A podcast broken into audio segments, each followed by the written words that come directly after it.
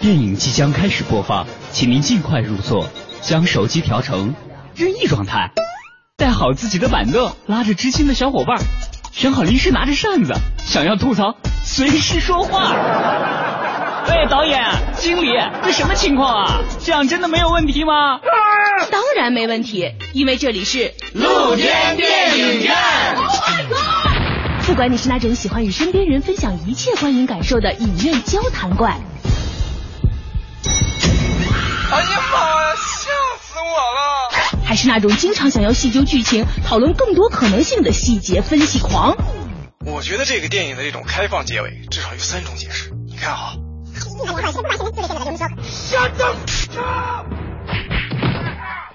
又或者你是那种想要去看电影，但是不知道哪些好看的呆萌天真系。嗯，都有什么好看的电影啊？好看，好看，好看，好看的电影。哼，多了。在这里，你都能找到那个属于自己的观影节奏。说看就看，放松惬意，分享电影，畅谈心声。露天电影院，我们不仅给你带来好看的电影，更会向你展示电影背后更多精彩的故事。完成工作室电影派第三季露天电影院现在正式播出。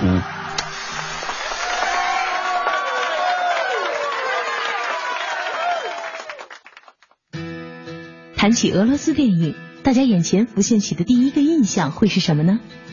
很强的故事性，丰富的故事内涵，既不太商业又不太文艺的腔调。与好莱坞完全能够相提并论的多样化题材，以及给人很深印象与感动的冲击。从一定的角度上来说，俄罗斯电影似乎一直保持着这种并不强势，但是却绝对不容忽视的姿态。俄罗斯电影的内在精神是什么？俄罗斯电影的精气神又是怎样体现在电影之中的？今天不妨随着我们的节目一起走入俄罗斯电影。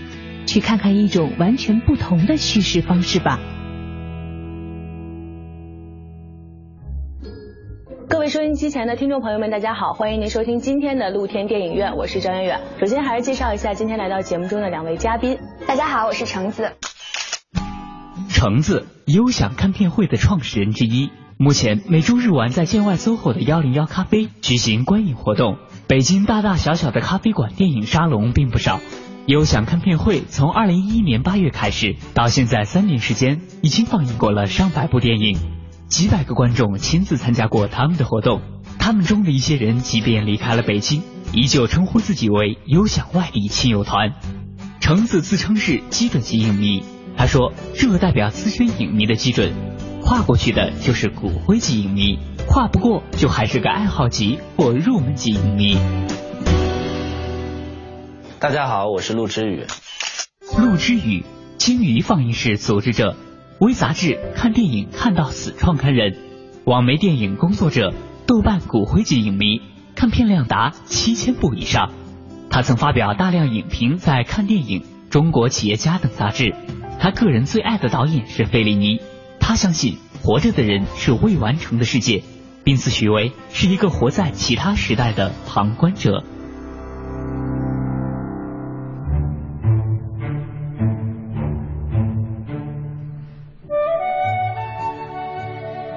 今天呢要给大家推荐的这部电影呢，可以说是有一点点小众的一部电影，因为它是拍摄于十一年前，呃，而且是一部来自俄罗斯的导演拍摄的电影。电影的名字呢叫做《回归》，我相信可能很多人都没有听过哈。那二位今天为什么觉得要推荐这部电影？情节问题吧，应该是对于陆志宇来说。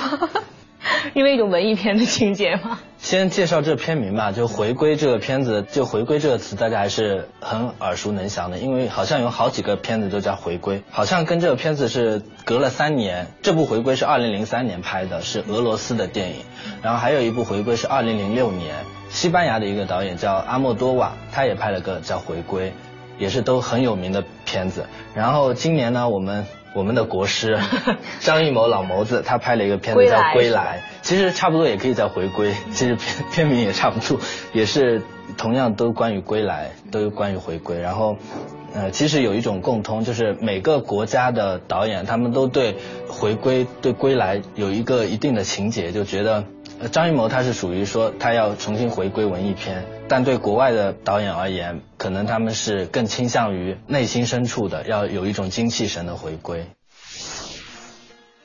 回来吧，回来吧，那些花掉的人民币。回哎哎，噪音扰民啊你！没事唱什么呢？一点儿也不懂。这叫情之所至，好吗？你没听人家嘉宾说吗？到了一定腕儿以后，都会有那种向往回归的冲动。我这么大腕儿，自然也不能免俗了。别影响我的祈祷仪式。回来吧，回来吧。都告诉你了吧，吹牛遭雷劈，长点记性吧。再说了。看看你祈祷的内容，想跟人家上面那三位比，差的那简直是十万八千里的三十万次方了。要知道，不管是老资格的阿莫多瓦，还是国师张艺谋，又或者是这三个人中资历最浅，但是实力却不容小觑的安德烈·萨金塞夫，这三个人眼中关于回归和归来的故事，那都是有着独特的内容和深度的。不都是说回归的吗？说通俗点就是家走，有什么的呀？我就不信他们能说出点什么特别的来。哎，你这还真是不见黄河心不死呀！好，那我就跟你说说人家故事里都说的是什么。二零零六年，西班牙导演佩德罗·阿莫多瓦为我们带来了他眼中的回归。这个回归啊，既不是指某个人，也不是指某件事儿，而是有关于一家三代女性背负着残酷的命运不断向前，试图改写既定的轨迹。但是最终发现，一切又似乎都在重演的故事。故事的主人公雷曼达年轻时与姐姐索欧生活在小村子里。雷曼达从小受到父亲的侵犯，在这个过程中，由于母亲伊瑞尼的不理解，雷曼达感到十分悲痛。然而，母亲其实对此一无所知。不久后，伊瑞尼和丈夫一起死在火灾之中。在经历了家庭的不幸之后。雷曼达与姐姐索欧便移居到马德里生活，并生下了自己父亲的孩子。哎呀，这也太惨了！这个这才哪儿到哪儿啊？都说了是一家三代女性，好好听吧。后来雷曼达结婚了，拥有了一个家庭，按说终于能过上正常而幸福的日子了。可是她的丈夫帕高却偏偏是个酒鬼，常常喝得烂醉，使整个屋子里酒气熏天。还经常色眯眯的看着女儿宝拉，这一切啊，都使雷曼达十分不满。我听明白了，第一代是天灾，第二代是人祸呗。那第三代又遇到什么了？事情啊，要真是这么简单，怎么可能成为大师作品啊？事实上，雷曼达的母亲当时并没有真的死在火场里。什么？真相只有一个，赶紧告诉我们到底是怎么回事吧。事实上。伊瑞尼并没有死在火灾之中，她杀死了自己丈夫的情人，还制造了假象，使所有人都以为被烧死的是她自己，而她只能以鬼魂的身份生活在年老的亲人身边，从大家的口中探听到女儿真实的过去。伊瑞尼觉得对不起自己的女儿雷曼达，不敢求得她的原谅，只好寄宿在大女儿的家中。在雷曼达来看望姐姐时，他还会躲在床板下，避免和小女儿见面。如果仅仅是这样也就算了，他同时还要经历一份来自另外一个人的无声的谴责，那就是当时丈夫情人的孩子奥格斯蒂娜。在奥格斯蒂娜的母亲失踪后，他一直怀疑母亲失踪一事别有内情，怀疑当天的死者很可能就是自己的母亲，而并不是雷曼达的母亲。而伊瑞尼可能就是杀人凶手。奥格斯蒂娜想说出一切，却在最后一刻放弃了。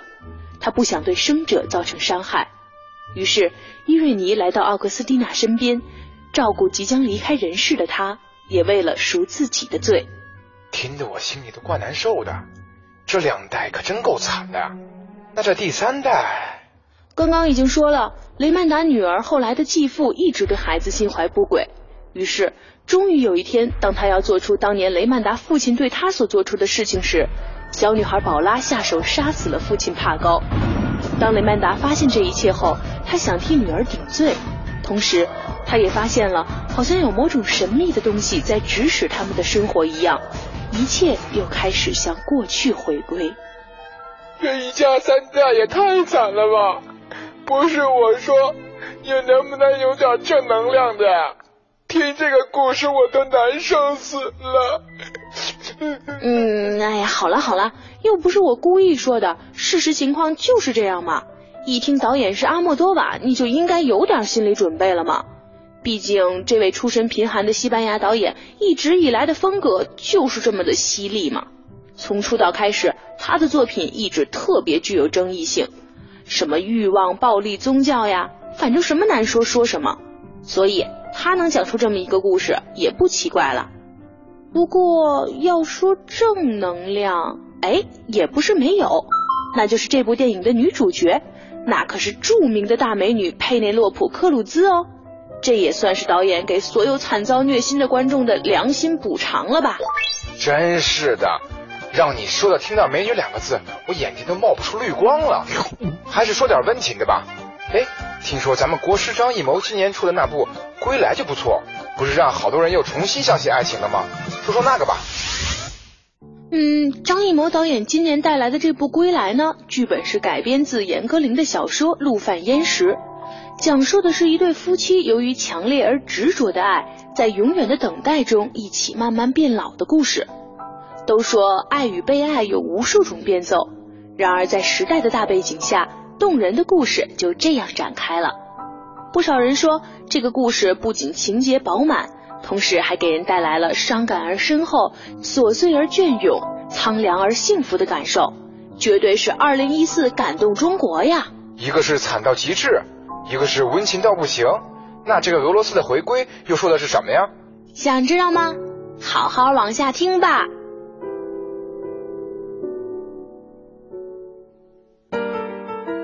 好像其实你一说到这个就很多这个，包括阿莫多瓦你提到，也让我有一种感觉，好像是导演到了一定的阶段，包括到了一定的就是有这种腕儿级的这种导演，到了他这个生命的一段阶段之后，除了追求这个艺术语言上这个塑造之外，好像内心都会有更多的，好像这个需求理论一样，都会有更加向往的东西要追求的这个东西，好像这种什么回归啊，关于生命的本质啊什么这种，现在咱们说起来就觉得好像气温能。低好几度的这些话题都会变成他们考虑的哈。谈论一下，就是他到底讲了什么什么东西回归，大概介绍一下剧情。在今天录制这期节目之前呢，我们用一块小的黑板，把有关于这部电影的一些评论的细节呢写呃，让二位我们的嘉宾写先写下了自己的评分。那我们在说这个电影的细节之前，不妨先看一下他们的评分。首先呢，第一项就是这个故事的印象，印象分好像两位打的都是五分。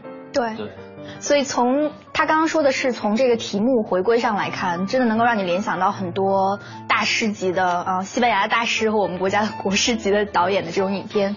但是我我是单从这个海报看啊，那个这个影片的海报是两个小孩和一个一个父亲的形象，然后在船上划着船在在湖边，特别让我想起呃希腊的另外一个大师安哲的很多的片子，都是雾蒙蒙的渡向这个岸边的这样一个形象。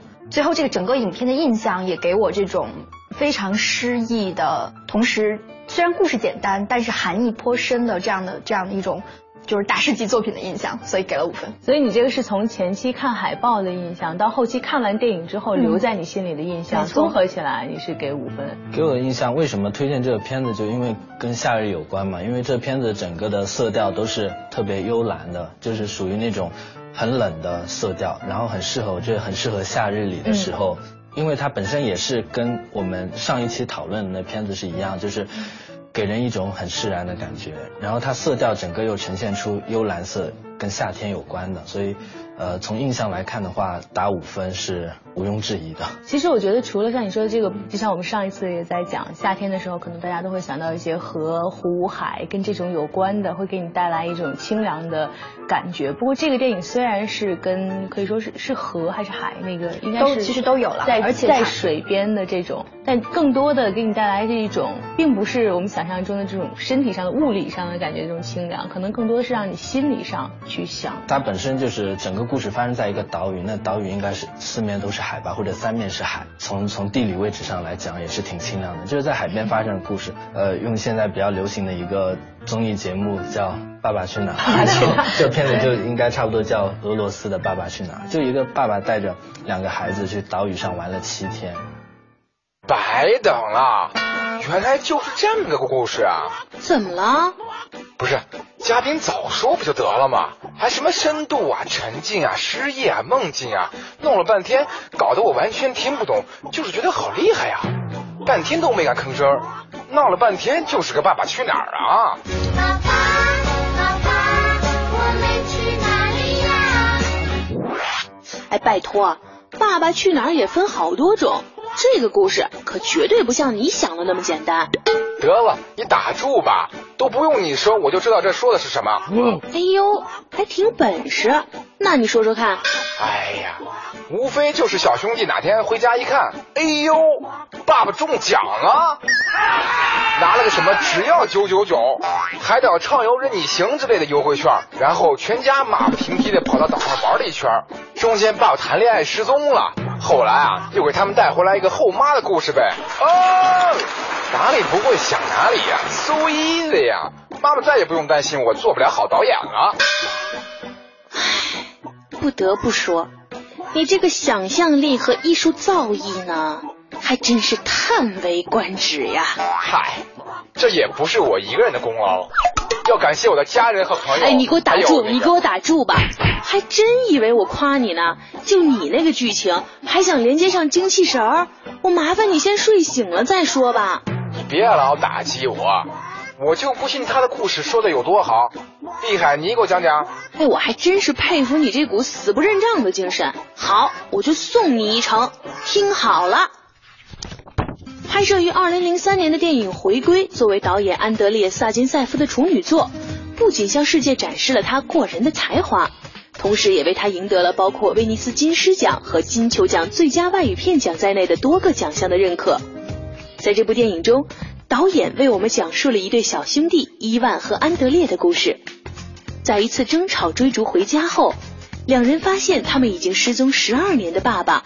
一个只在一张褪色照片中出现过的男人突然回到了家中，母亲出于对两个儿子教育的考虑，要求他们的父亲和儿子们单独相处几天。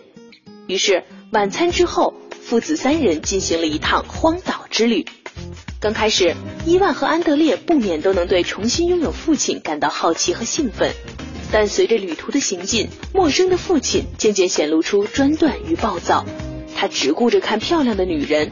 脾气不好，喜欢发火，蛮横，要两个孩子这样那样，最后还出尔反尔，居然中途让他们自己回家。而当兄弟二人遇上一次又一次的困难时，父亲也只是袖手旁观，还对两个孩子玩起了军训式的锻炼。渐渐的，兄弟两人开始对父亲的出现产生了不同的态度。倔强的弟弟对父亲的行为非常不满，以与父亲唱反调为荣。他每时每刻都在反抗，都在争取自己被爱的权利。与弟弟不同，哥哥对父亲的威严甚为崇拜。在出现问题时，他没有像弟弟那样去责怪父亲，而是在想是不是因为自己做错了事。在表面平静的荒岛上，父子之间的矛盾一点都没有缓和下来的意思。伊万疯狂的自我成长意识在每一次短暂的平静中肆意滋生。最后，不可挽回的结果终于发生了。为了抓住发了狂的伊万，父亲从灯塔上掉了下去。两个小家伙被这种突如其来的死亡震慑住了，在恐惧和悲伤都还没有来临的时候，两个人异常清醒的决定要把父亲带回家里去。于是，在长久的沉默中，兄弟俩艰难地移动父亲的身体，直到上了船，过了海。但糟糕的事情再次发生。爸爸的尸体最终还是随着船沉到了水中。失落的兄弟俩精疲力竭地回到车里，弟弟无意中翻出那张褪色的照片，却发现那个原因存在爸爸的位置却空无一人。而大儿子旅途过程中拍摄的许多张照片中，也没有出现任何一张爸爸的身影。你确定这是个正常的故事吗？我怎么听得后背有点发怵？这个爸爸到底存在还是不存在啊？你猜呢？妈呀，你可别说了，我不听，我不听，我不听！哎呀，不吓唬你了，没有什么恐怖的故事。这么设计啊，导演是有他的深意的。想弄明白就继续听吧。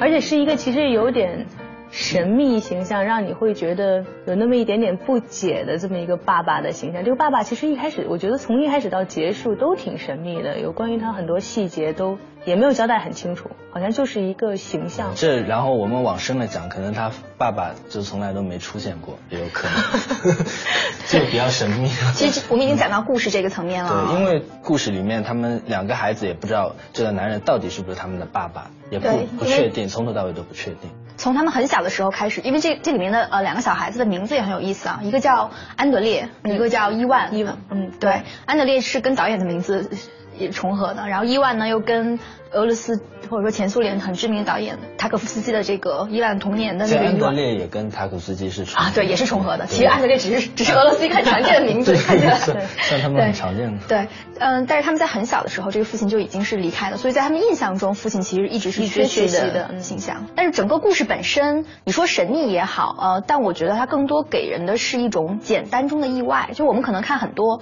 电影是追求它的戏剧冲突性的，但是你有没有发现，就我们现在看很多哪怕很有戏剧冲突性的片子，你是可以预见那个之后这个情节的发展的。但是我一直认为是因为后来就是好的片子，或者说因为编剧到了一定的阶段，他不出奇就很难吸引你的注意力嘛，所以他只能把故事越编越出奇，到最后变得把观众都培养成了私家侦探的形象了，对对对就是你演到终局就知道大概会有一些什么故事。是，不过后我觉得很多片子的这种离奇或者过多的巧合，其实是给人一些很不自然的感觉的。但是回归这一部片子，呃，它也有很多让你惊喜的地方。虽然它的故事是简单的，父亲的出现到父亲的离去，或者说某种偶遇，偶跟儿子的这种偶遇，这样的一些故事情节的转合是。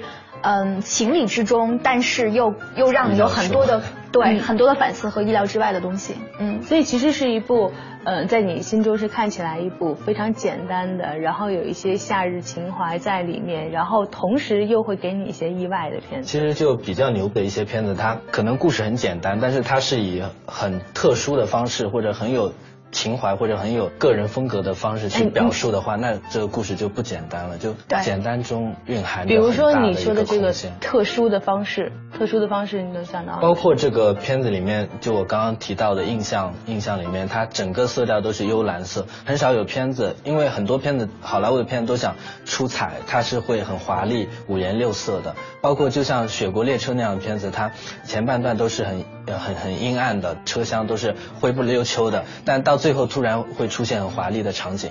但是像这个片子，它是从头到尾都是蓝色，就没有没有一些额外的跳色出现在里面，没有红色、黑色这些东西跳进来，都是蓝色，很有个人的风格。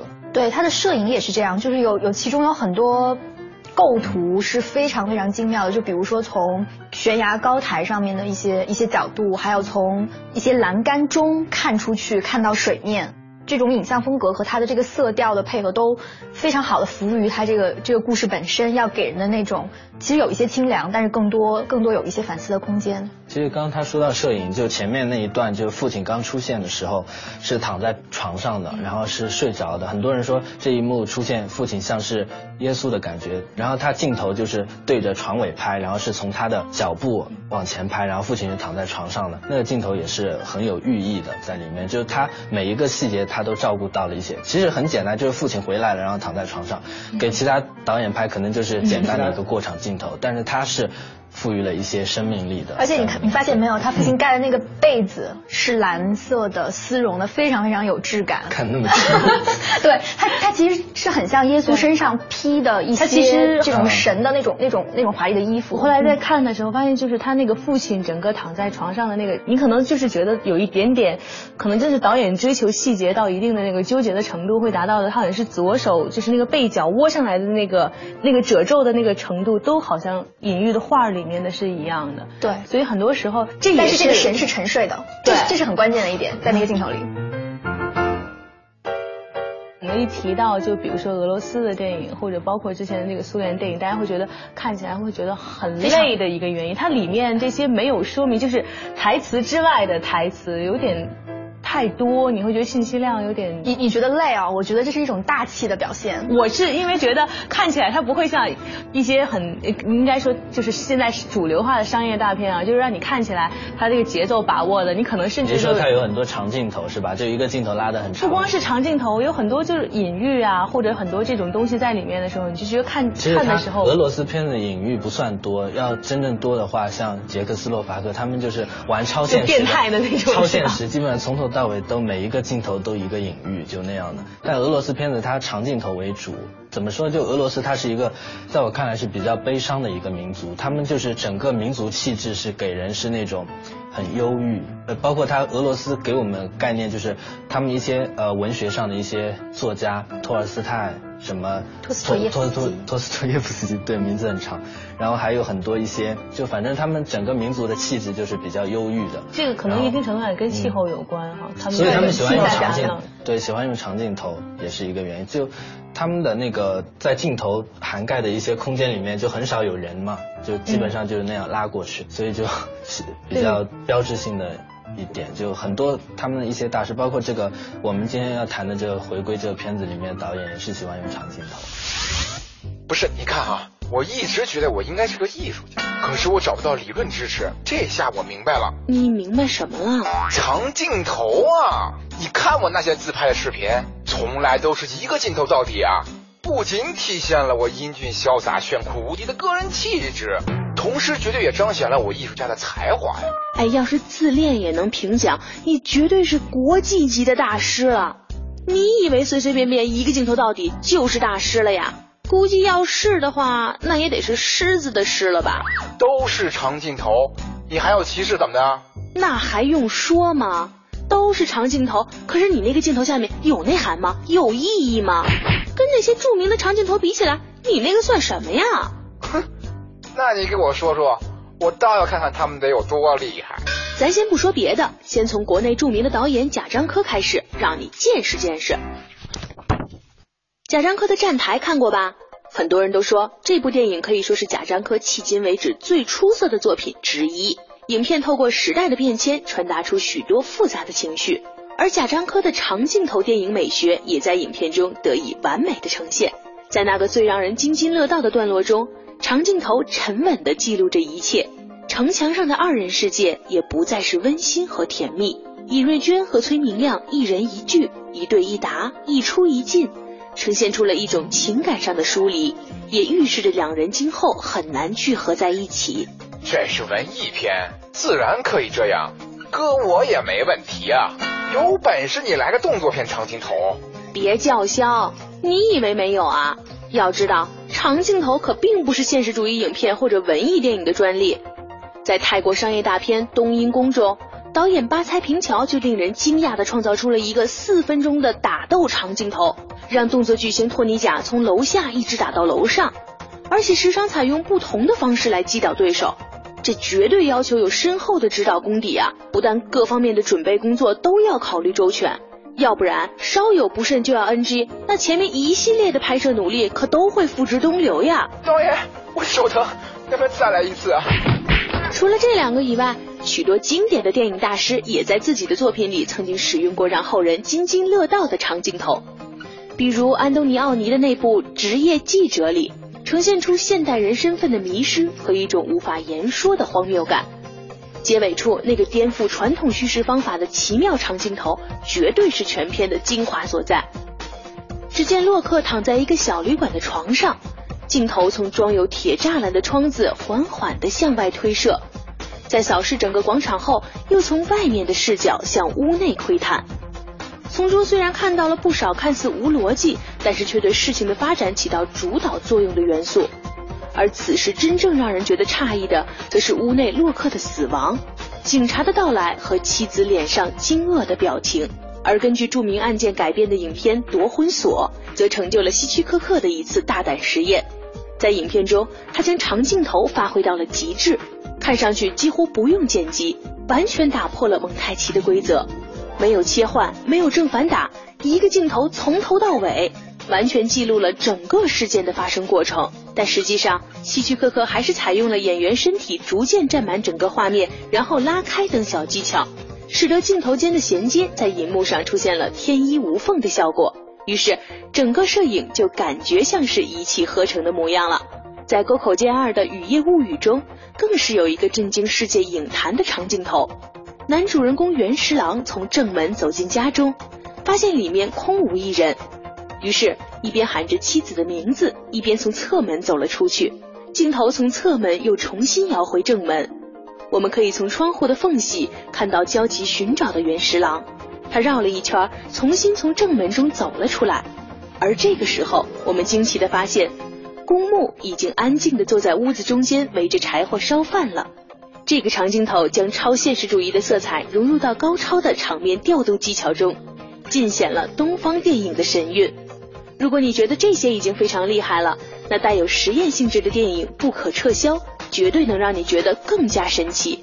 全片九十九分钟的时间，总共只有十个长镜头，每个镜头足足有十分钟那么长。从一开始同性恋俱乐部中晃得令人发晕的阴暗画面，到那个长达十分钟的著名强暴镜头，再到最后阳光草地的和谐温馨，导演加斯帕诺让整个荧幕时间的进程完全违背了物理学上的定律。有了上面这些铺垫，最后再给你说一个惊天地泣鬼神的，那就是电影《俄罗斯方舟》。这是一部真正只用一个镜头就完成拍摄的长片，整部影片在圣彼得堡美术馆中一气呵成、不间断的拍摄长达九十六分钟。索科洛夫的摄影机穿过三十五个展厅以及八百五十个人组成的空间，走了两公里多的路程，从古装到时装，在一个个精雕细琢的画面中，演员所有的演出都按照事先的设计做到精确无误。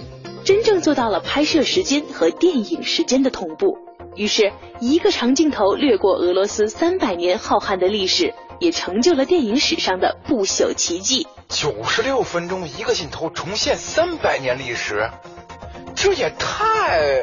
我服了。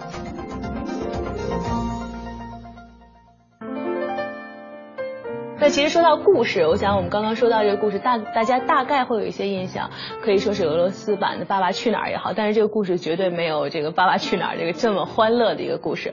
其实说的是一对小兄弟，可以说他们的父亲是从童年的时候就缺席，缺席长达十多年的时间。突然有一天，家里面来了一个可能是看起来已经显得很陌生的一个男人，说：“哎，我就是你们的父亲。”然后并且带着这对兄弟一起开始了一段可以说是。父子亲子游的一段过程，但是是有点残酷的亲子游，而且是七天。对，正好其实七天也是又是一个好像隐喻在里面，所以哎真的很累。上帝造世界就是七天。对，所以这个通过这个七天，可以说是父亲与这一对小兄弟之间的呃生活中的各种交流在一起，但是可能没有大家想象的那么相隔十多年之后父子非常融合、非常融洽，其中是有很多矛盾在里面的。其实这里面的这一对小兄弟呢，我们看到很多评论说是可以算是一个人的双重人格或者双重性格啊，可以这么看。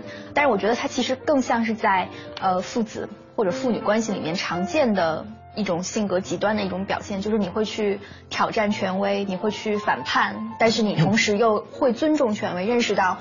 那是你的父亲，或者说是你你你身上的这种身份的一种来源，就是他是在这个过程当中慢慢去呃建立和书写父子关系的这样一个过程。而且特别有意思的是，这里面也又说到一个小细节了，就是在他们要开始这段亲子游的之前，兄弟两个人说好，我们要轮流记日记。这个日记其实之后我们应该会再谈一谈关于这个这个影片的政治隐喻哈，但是在这里面也很有意思的就是。为什么记日记是要轮流记，而不是分别记啊？其实本身历史也是一个在不同的人的笔下，不同的人的记忆当中都会呈现不同的样子。所以双重人格的这个小兄弟，其实就是在把这一段用两个人的角度视角在在记录。所以每个朝代都有一个书写者嘛。对对对，是的，是的。我觉得是有这个意思在的，嗯，所以在之后他们也不断在提到这个日记的。不过他刚刚说到，这是其其实它里面是两个小孩，但是可能那两个小孩就是同一个人，就是从隐喻角度来讲，他们两个小孩是同一个人的不同的对立面，就他们两个小孩也是矛盾的，他们可能一个属于，就像这可能牵涉到政治，一个属于。比较亲近，一个属于比较疏离的两种不同的政治立场集合在一个人身上，但是在故事里面分成两个小孩，这个让我想到。有个片子，就大家耳熟能详的片子，呃，日本的动漫大师宫崎骏，他有一个片子叫《龙猫》，龙猫里面的两个小女孩就是属于一个人的两个面相，因为龙猫里那小女孩一个姐姐好像叫皓月还是叫什么，反正一个妹妹是叫，反正叫 May，May 是五月的意思，然后反正那两个月都是指五月的意思，就是他们名字是同一个意思，所以很很明显的就说他们两个人是。同一个人的两种分裂，就是从隐喻角度来讲是这样，这个还是有点像的。所以说这种方式不是这个导演第一次用了，就很多导演都会用到，包括那个杰斯洛夫斯基《两生花》可能也是同样的。所以其实不管是像刚才橙子说的，比如说有有政治的这个隐喻的意味，或者说。一对小兄弟作为就是这种人性的角度，怎么样？两个性格不同的孩子怎么样去面对消失已久的父亲突然回来的这个故事？或者说你站在很非常有特点的这种苏联的这个背景下，你去思考他所想表达出来这种没有说出的这种政治意味，都可以代表这部电影为什么我们今天来推荐它。它绝对不是一个简单的一个《爸爸去哪儿》，的背后其实让你想的东西有很多。包括我们我们刚才说的，其实大家对这个故事可能有一定的了解。了，是一个属于我觉得应该算是没牵扯太复杂的情节，也没有牵扯太复杂的，我想也没有特别多的演员，不会。你你也不需要太多的场景，没有，就三个演员，就三个演员，然后完成了这么一个故事，而且这在这个故事里面，后来连爸爸这都省了，最后就是 就就爸爸都已经没有了。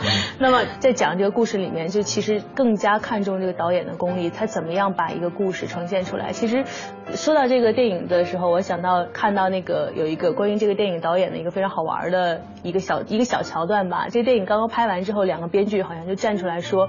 我们对这个电影的理解是怎么样的？当时导演还为此还发飙了，就是你作为一个编剧的话，故事是怎么理解？是在你写的时候，那每一个导演都是自己所说的故事的创造者。就是当我拍出来的时候，我就会有我自己的意思在了。从这一点上也可以看出来，这导演真的是一个。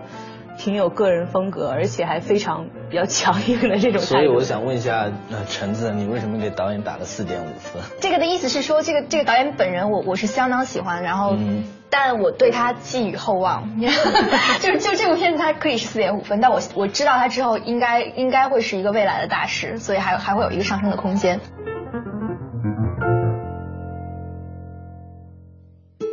一部拍摄于二零零三年的电影《回归》，为导演安德烈·萨金塞夫赢得了国际的认可以及多个奖项，让人们再次认识到了俄罗斯电影独特的魅力。有人说，这部电影中蕴含了俄罗斯人特有的精气神，以及独特的历史政治背景下的心情感悟。我们该如何理解呢？回归中，父亲突然出现又最后消失，背后又是否有着独特的隐情呢？在明天的节目中。我们将和您继续走入俄罗斯电影的世界，一起讨论回归。